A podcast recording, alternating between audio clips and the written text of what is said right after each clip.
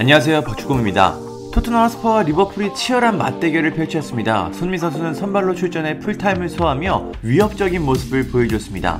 손흥민 선수는 좋은 기회를 놓치는 모습도 보여주기도 했지만 완벽한 패스를 찌르기도 했고 날카로운 침투로 리버풀의 수비를 무너뜨리기도 했습니다.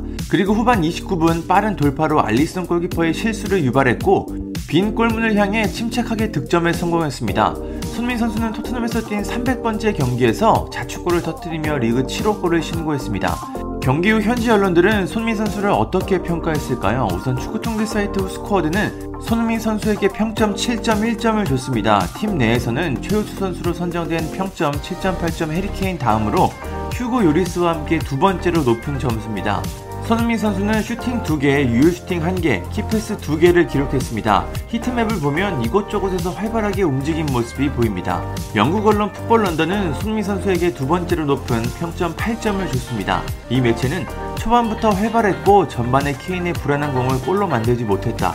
이후 알리송을 상대로 더 좋은 모습을 보여줘야 했지만 오프사이드였다. 알리에게 big chance를 만들어줬지만 골키퍼에 막혔다. 빈 골문에 득점을 하기 전까지 알리처럼 중요한 순간 녹슨 모습을 보여줬다. 리버풀은 손흥민을 막기 위해 고군분투했다고 평가했습니다. 영국 언론 스탠다드는 손흥민 선수에게 평점 7점을 줬습니다. 이 매체는 이상한 경기를 했다. 동점골을 넣었고 지난 시즌 케인과 치명적인 호흡을 다시 보여줬다.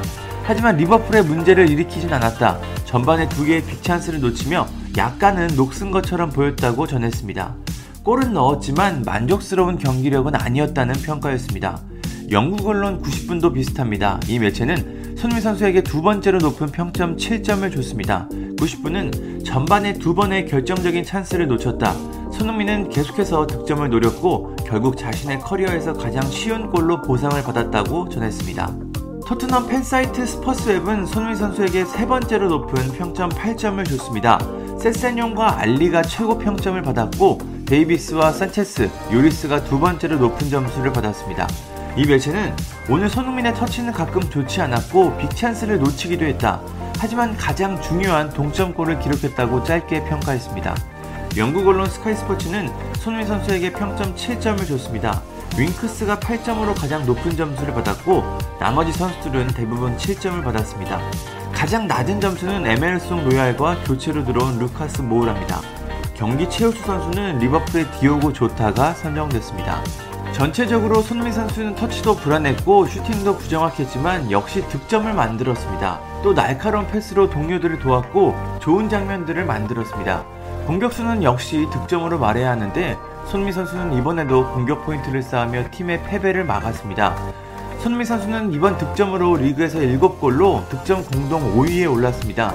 토트넘은 리그 7위에 머물렀지만 다른 팀들보다 경기 수가 적어 순위를 올릴 가능성이 높습니다.